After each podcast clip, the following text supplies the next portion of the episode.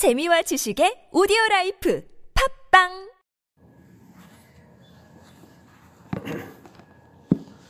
하나님 말씀은 이사야 54장 1절입니다. 신약 네, 구약 성경 1034쪽 1절부터 1절 같이 읽겠습니다. 잉태하지 못하며 출산하지 못한 너는 노래할지어다 산고를 겪지 못한 너는 외쳐 노래할지어다 이는 홀로 된 여자인 자식이 남편 있는 자의 자식보다 많음이라 여호와께서 말씀하셨느니라 잉태하지 못하며 출산하지 못한 너는 노래할지어다. 어, 이 말씀은 우리가 주일날 보는 갈라디아에서 이 말씀을 인용했잖아요. 잉태하지 못하며 출산하지 못한 너. 에, 누구를 의미해요? 사라를 의미하죠. 아브라함의 아내 사내. 하나님께서는 아브라함의 사라에게 아브라함과 함께 약속을 주셨죠. 그렇지만 즉각 즉각 아이를 낳은 게 아니라 하나님께서는 아브라함도 그렇고 사라를 훈련시키신 것입니다. 우리는 하나님이 우리에게 축복하셨다 그러면 빨리빨리 축복을 받을 것 같아요. 그냥 고난도 없이. 그런데 진정한 축복은 무엇입니까? 고난 후에 축복이 온다.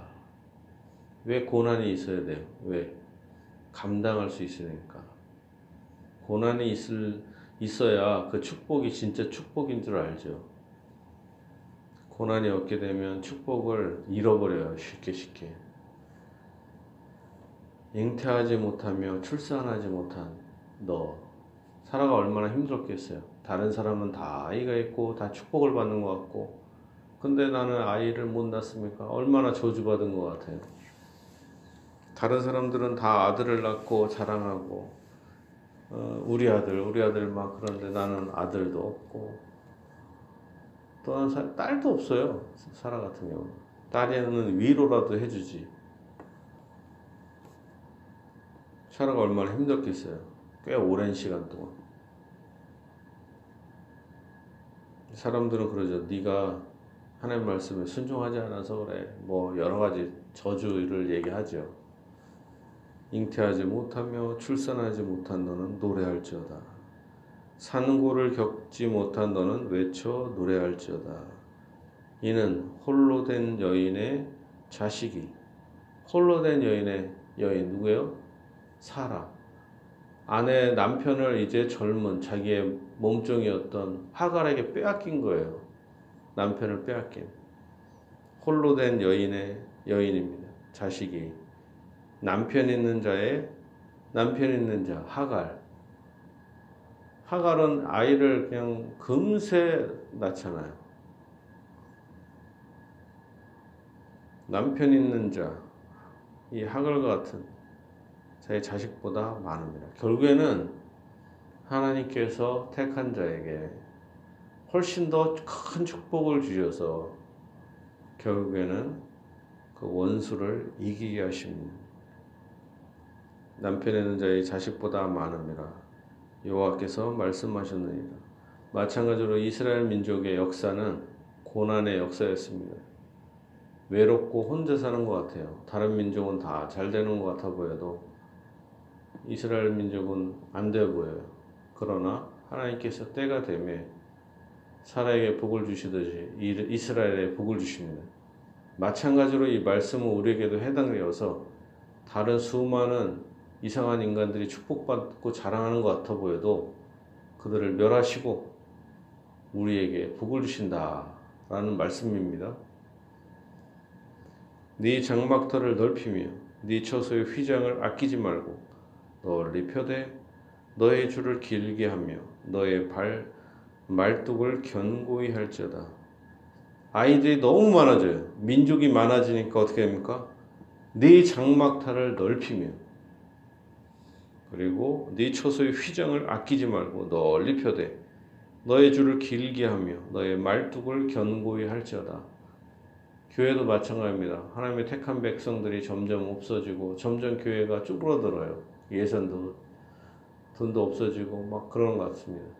아, 왜 빨리빨리 부흥이 안 되나? 그러나 그렇게 어려워 보이는 상황에서도 하나님이 원하시면 하나님께서 축복을 주셔서 교회에 교회를 부시고 다시 더 크게 짓더라도 이런 축복의 역사를 베풀어 주신다.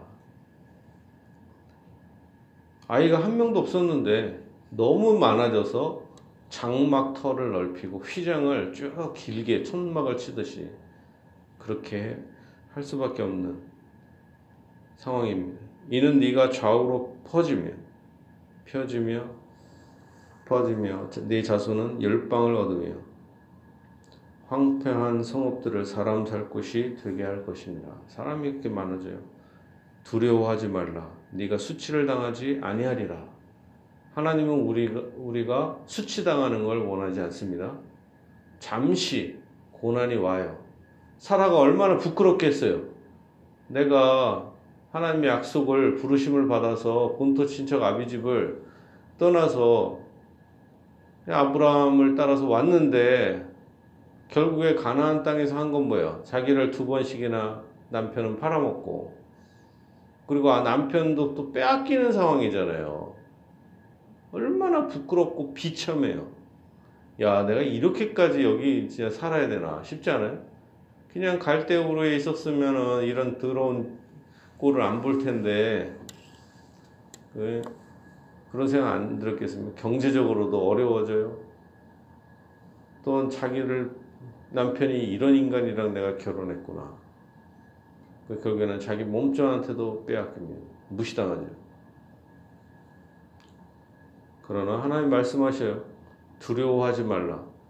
네가 수치를 당하지 아니하리라. 그런 상태로 그냥 냅두고 끝나는 게 아니라 수치를 당하지 않게 한다. 이게 상당히 중요합니다. 로마에서도 그런 말이 나와요.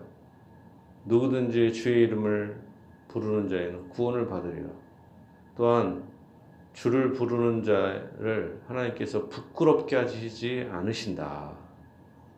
주님을 부르는 자에게 하나님은 부끄럽게 하지 하게 하지 않는다라는 겁니다.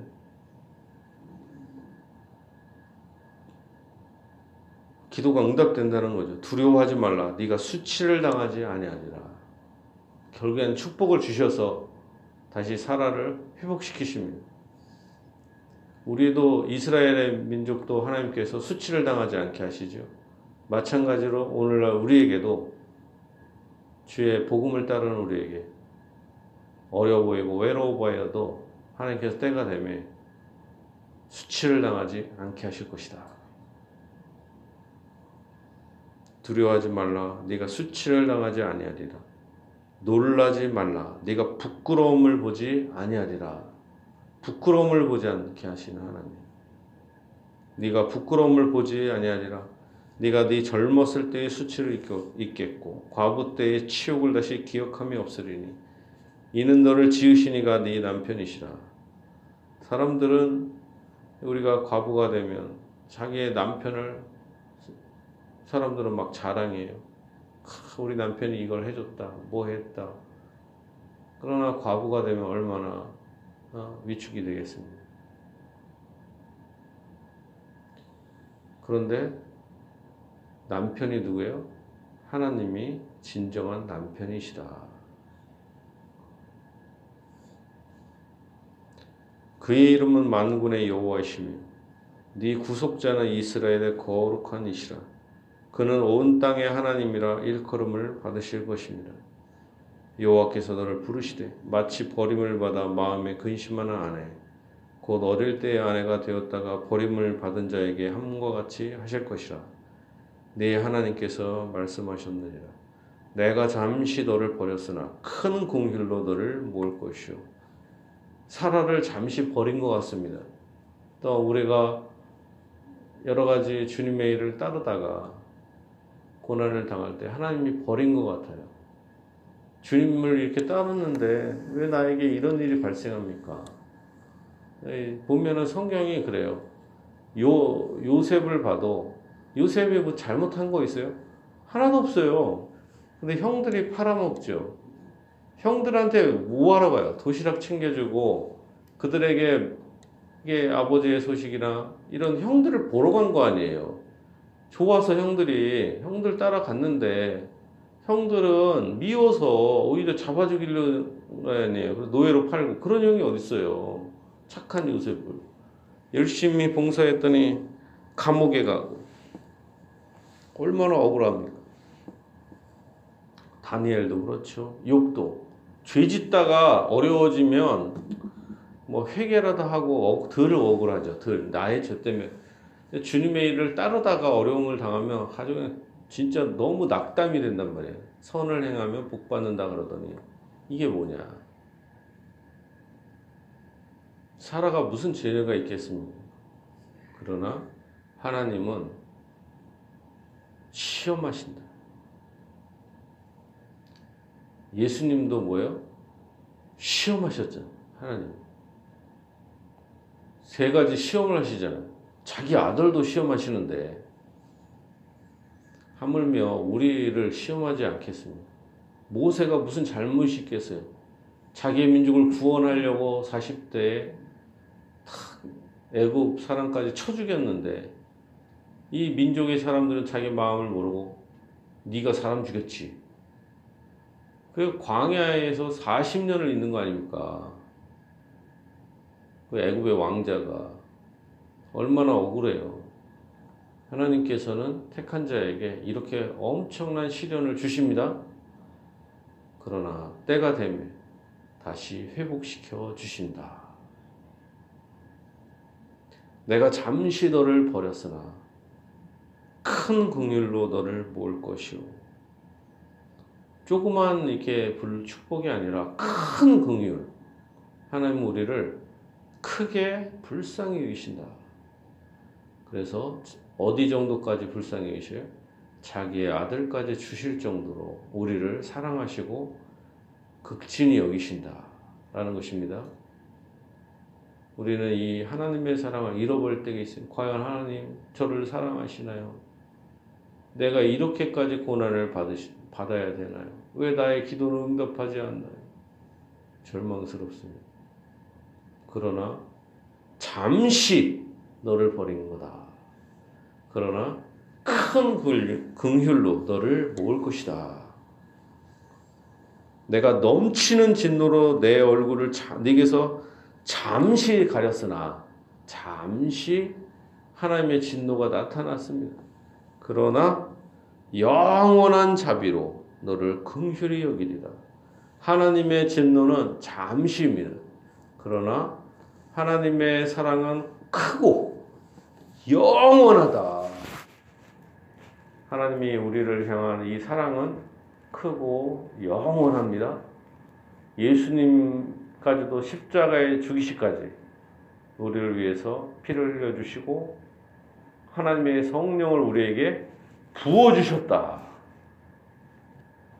예수님도 어때요? 은혜를 주시되 은혜 위에 은혜를 주신다.